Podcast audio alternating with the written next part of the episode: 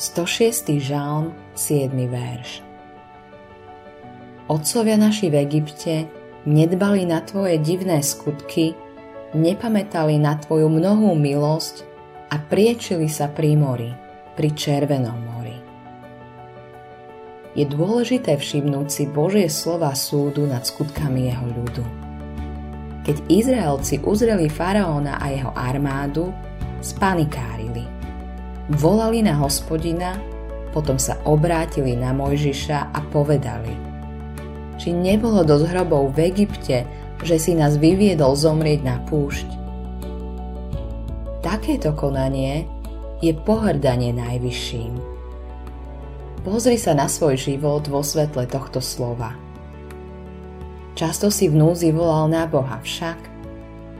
O chvíľu neskôr si už rozmýšľal a hovoril tak, ako by Boh neexistoval. Priečil si sa najvyššiemu. Volať na hospodina a potom konať, ako by ťa nepočul, je nevera. Nevera je jedným zo základných hriechov, ktorý do života kresťana priťahuje množstvo ďalších hriechov. Ak nevera rastie, vedie to nakoniec k odpadnutiu od Boha. Musíme si dať pozor, aby nik z nás nemal hriešne, neveriace srdce, ktoré sa odvracia od živého Boha. Veriaci majú často slabé povedomie hriechu.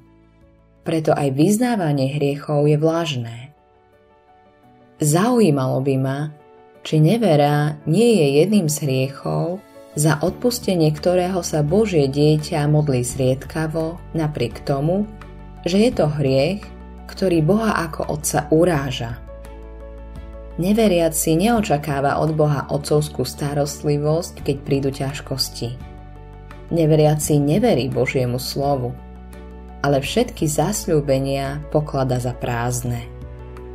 Keď príde kríza, sú to pre neho len slová, ktoré nemajú žiadnu váhu. Tak vyzerá opovrhnutie Bohom.